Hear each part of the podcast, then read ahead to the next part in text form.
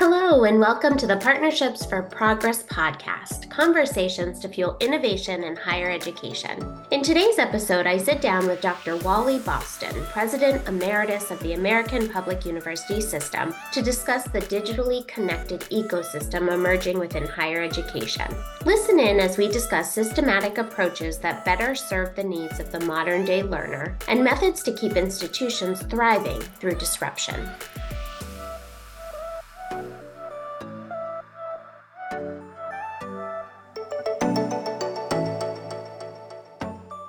Dr. Wally Boston, President Emeritus of the American Public University System, has demonstrated exemplary leadership in business and higher education. He has spent more than two decades guiding universities, colleges, and students towards success, with a particular interest in making education more affordable and accessible to all learners. Thank you so much for joining me today, Dr. Boston. It's my pleasure, Amanda. Good to see you. Good to see you as well. As we both have been witnessing, higher education is really operating in an increasingly digitally connected world. What challenges do you see or do you witness as posing, making this more of a challenge for higher education? I think the challenge is two or threefold. One, if you're a student enrolled in a traditional in person class being taught by a professor in a lecture mode, you obviously have the distractions of individuals in the class, either on their laptop, their iPad, or their phone. And that's never good. I'm totally aware of people who teach classes like that ask people to put their phone in a basket or something when they come into the classroom.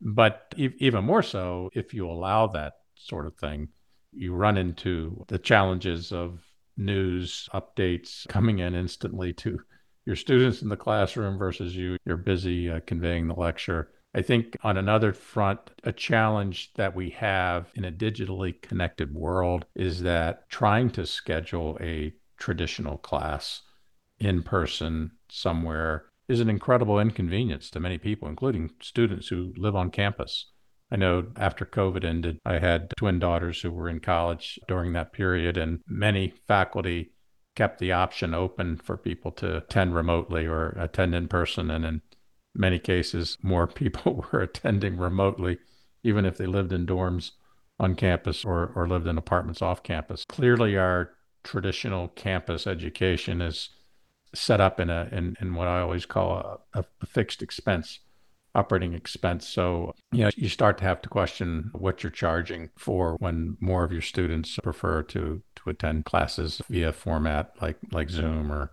WebEx or, or something like that. So I, I think those are two of the biggest challenges. I think the third challenge is that digital can lead to scaling and lower cost.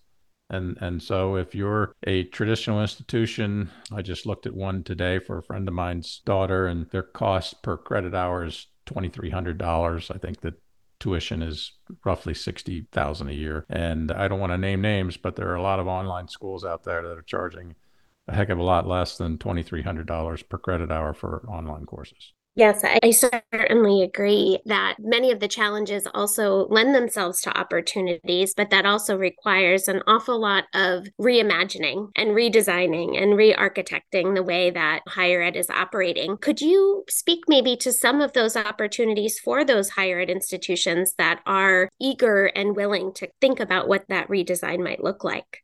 Absolutely. I think for traditional institutions, I'll, I'll, use the word traditional, meaning that they have a physical campus somewhere and students attend classes on those campuses. For traditional institutions that are reasonably balanced from a budget perspective, that they have a, a fair number of students attending to break even. For those institutions, adding or expanding their programs or their classes online can be a boost. And for years, we, we've had a number of institutions that have used OPMs to do that. I think the cost and the knowledge and the experience when I got into online education was right around the turn of the century in 2000. In the last 23 years, we've seen a lot of people experience online, not from, just from taking classes perspective, but a lot of instructors have taught during the pandemic. Many were forced to teach. And I think many schools, in understanding that there were best practices for teaching online, held seminars and sessions to try to convey some of those best practices to their veteran faculty I think in many cases, they're younger faculty, they're grad students who were teaching courses, were quicker to learn and quicker to pick it up. But now you've got that broader expanse of instructors who who've gone through online education. So I think there's significant opportunities for colleges that are willing to spend some time either converting classes or taking classes that are in a multi attendance mode anyway. You can attend them synchronously online or you can attend them in person. Those are the perfect ones to offer out there to the, the public at large. It's a revenue opportunity.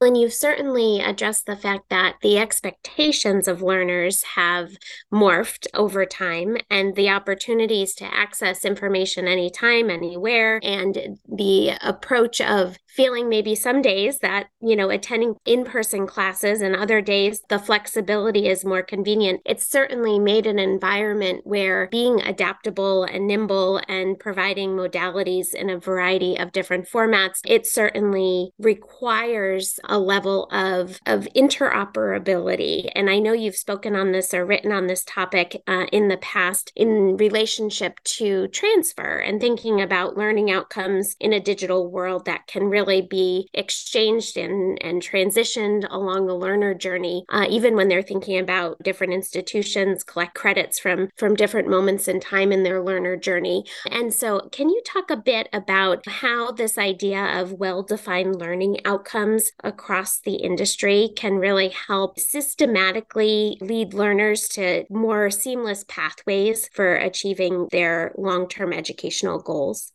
I think the digital era and a focus on learning outcomes by accrediting bodies has led to better course syllabi where the standard practice is to talk about the learning outcomes objectives for each course in addition to listing what the assignments are. I believe that if you talk about seamless transfer, particularly with schools that are offering online courses. And we have something that's been identified by researchers since the early 2000s called swirling students. And swirling students are defined as students who have a home institution somewhere and then take multiple courses outside of their institution and transfer them back in. It is a very large phenomena in the online world with adult students. If you might imagine someone who isn't sure when they're going to complete their degree, but they're taking courses that might enhance their promotability at work or enhance just their personal knowledge for a particular subject matter, they may look for courses that aren't offered by their home institution but can be transferred back. Where there are specific MOUs between institutions, there's a presumption, and I'm going to say it's my assumption that with that specific MOU, competent people have reviewed the syllabi between the courses and know exactly how many credit hours are going to transfer back as well as uh, which course number the other institution's course number is going to replace uh, a degree path or certificate. And electronically now, that's it's so seamless and easy, easy to do in digitization that it would not surprise me for example, to hear about institutions that have a lot of online students having MOUs with dozens, if not hundreds, of other similar institutions. I think about community colleges, for example, particularly the ones that have been pretty successful in offering online courses. It wouldn't surprise me in a state like California, where you have over 100 community colleges, that many of them have MOUs with between each other and the state institutions for seamless transfer of credit. That's probably an extreme example, but nonetheless, digitization has has really helped that. And so you alluded to the two year to four year transfer model, for example, and specific statewide initiatives that have lent themselves to trying to map those pathways. Do you see these efforts as being effective? Do you imagine that the ease of transfer is actually is there for the students and that students are taking advantage of these opportunities? That's a loaded question, Amanda. I, you know most most states have consortiums of state institutions whether it's the community college system in maryland example for example with the university of maryland system that call for seamless transfer of credit. But when it really comes down to an actual transfer student while the credits may transfer they may or may not apply to the degree selected by the student And that's just where we need better advising and we need better coordination between institutions. And I think we'll get there for a number of reasons. One, digital transcripts, and probably in, in, a few years, somebody's going to come up with a system that has a uh, ver- verify that the learning outcomes on this, so we don't even have to review it. You just have a verification process. But I think that tighter you have specific MOUs, particularly in that two to four year transfer path, the fewer credits you will lose. For example, I'm a, I'm a resident of the state of Texas. And the state of Texas has what they call their core curriculum, and so it's either 38 credit hours or 42 credit hours. I, I can't remember exactly what it is, but each institution that's a state institution inside the state of Texas, so whether it's a two year school or a four year school, they identify basically their gen ed courses and how they fit into approximately eight different buckets. And once they tag a course as being in the particular bucket, then all the state schools are obligated to accept that, those courses for transfer and it eliminates redundancy. And, and, as a matter of fact, I think uh, state schools are penalized with transfer students if they have to take more than three extra courses to earn a degree. I mean, it, it's a very low number. And I think they were smart to come up with a system because it doesn't require an exact match, but what it does is it allows you to tag these courses inside the area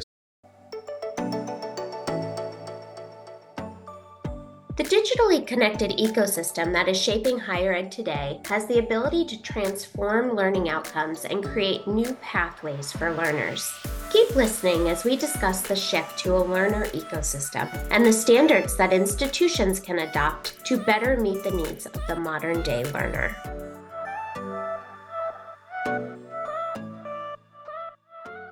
So let me say, like Math 4 is equivalent in the particular section related to math to the same as somebody else's math 104 or 114 and you're going to accept the credit. You're really not even going to look at the transcript at all so, you are describing a really exciting transitional moment, I think, in higher education where we're starting to evolve into a learner ecosystem and where institutions are all trying to, or should be trying to, figure out how they fit in that ecosystem and create standards that are navigatable for learners for a variety of reasons. As you were describing, their journey could be complex, especially the adult learner collecting credits from different institutions, not on how they're going to add up towards a specific degree or credential, which is obviously an investment of resources, both time and financial. And ultimately that that path towards completion and social mobility and hopefully a career trajectory that allows them to continue to grow and prosper financially and otherwise. Navigating that for the modern day learner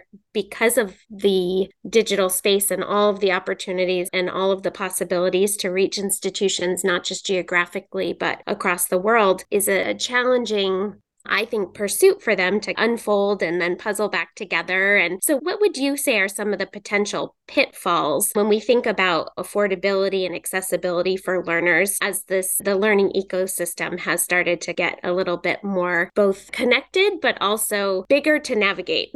It's been decades since I was a college student. And I just want to say that this issue about transfer of credit or, you know, has not gone away. And it won't go away because people change their minds on what they want to major in. I don't know how many times I changed my mind, but I'm pretty sure it was at least three as an undergrad. What I've found by serving adult students, though, is that many of them are coming back to college. They didn't earn their degree, but they did go to college and earn some credits. And so when they come back, I think there's a higher likelihood that they actually know what they want to major in when they come back as an adult because it's an area that they're working in or an area that they've just developed a keener interest in maturity and life has helped them get there. But then they've got to find a way to maximize the transfer of all those credits they use because particularly if you're going to school part time, it's just going to take you longer to, to get to the end goal, which is to earn the, the degree or, or the certificate.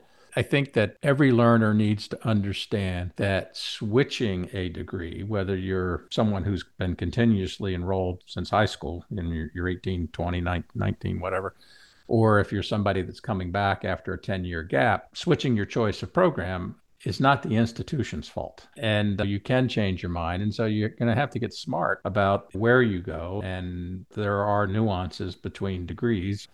Uh, for example, a computer science degree is typically is a lot more mathematical and scientific than an information technology. And so, you know, you may find that more of your courses transfer into an information technology degree or an IT management degree uh, than transfer into a computer science degree. And so, is it worth it to go for the the more harder scientific degree, the one that's more academic, the one that requires a lot more math, or is it not worth. It? And so whether or not we do a great job of counseling, I think is institutional specific. I found that the source of counseling in many cases is we particularly with adult learners they have colleagues who they work with, some of whom have already earned a degree, so they can be fairly good at that up front. But at the same time, it's really important to go through a process with someone early on, send in that transcript, do preliminary evaluations before they go down the road. And that's another thing back to digital opportunities. There's no stigma or embarrassment if you switch schools when you're not living in the dorm. On the few occasions that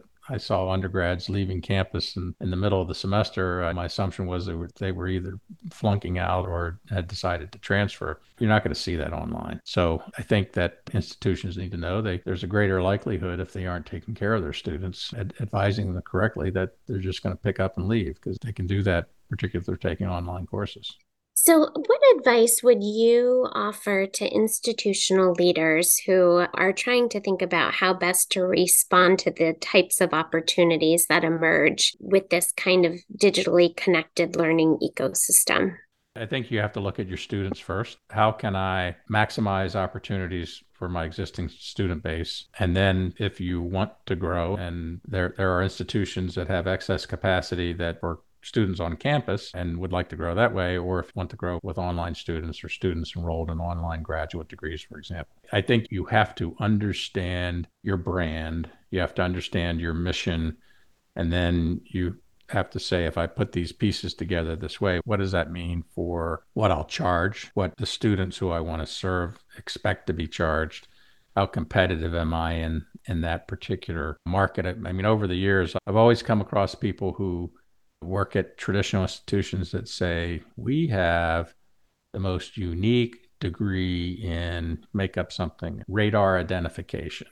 And while there aren't many people in the US that may be interested in it there are people in certain cities that have air force bases nearby. And so that may be true. It really may be true.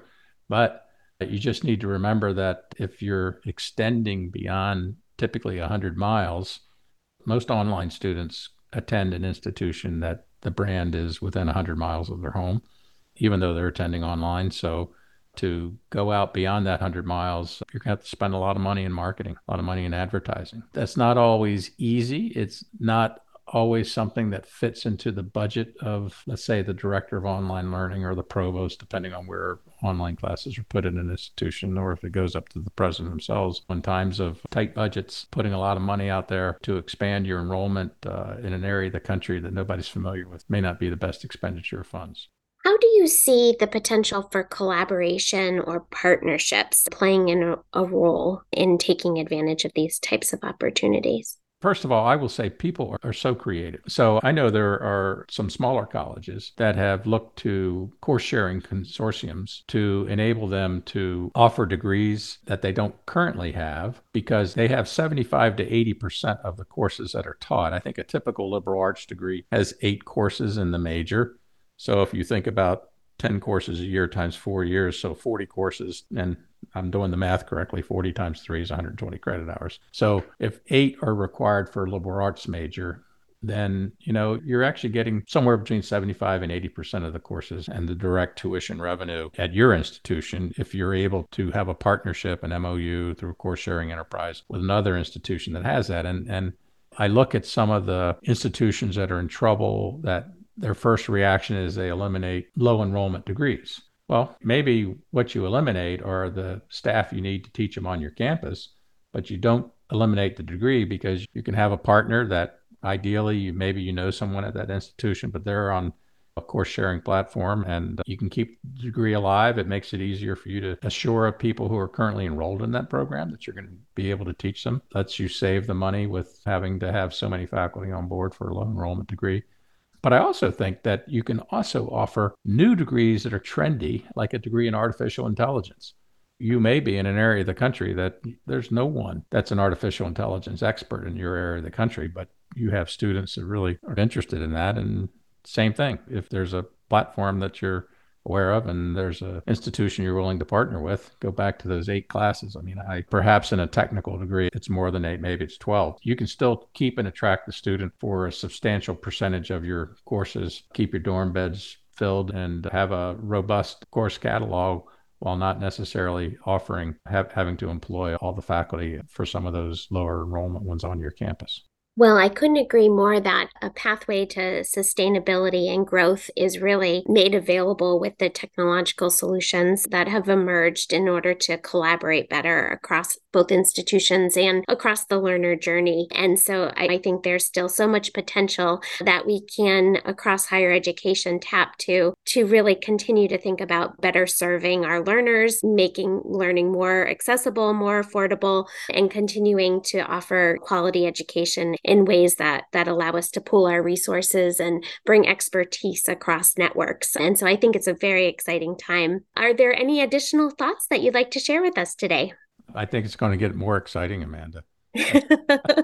uh, you know, we're we are just at the front end of AI that's available on a mass basis and uh, I, I, think a lot of there was, there was two two Tyton partners surveys. One was done in the spring, and then one was done just a month or so ago that showed the adoption rapidly changing between students and faculty on campuses.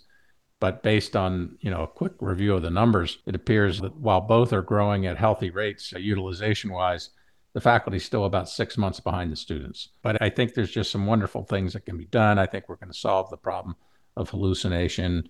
I, I, know of at least a dozen companies out there that quote unquote have products that do guardrails where you can feed the information that you want the language learning model to interact with. But I think I, I truly believe that we're going to see an acceleration of digital opportunities. We're going to see a, a wide variety of costs. And obviously, scalability and costs matter more when you have a, a live instructor teaching a course versus someone who's recorded it. Or believe it or not, there there are companies out there that are offering to build online courses and they use avatar and there's never interaction with a live instructor. It's with an avatar. And you may chuckle at that. I all of you know, I've got three degrees and they were all in person with real instructors, but at the same time, I'm sure one of these days I'm going to probably pick up something through Coursera or uh, edX that an avatar is teaching it, and it's not going to make a difference. Thank you so much for your leadership in the industry, for sharing your wisdom and expertise with us today, and for your ongoing contributions. So grateful for all you do. Thank you very much, Amanda. It's been a pleasure.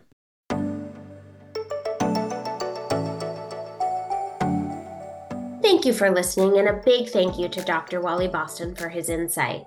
Acadeum is providing academic leaders access to a vast digital ecosystem, helping institutions collaborate and evolve. We're here to help your institution meet these challenges and to better serve the modern day learner. Make sure to subscribe to the Partnerships for Progress podcast on your favorite podcast platform so you know when the next conversation is live.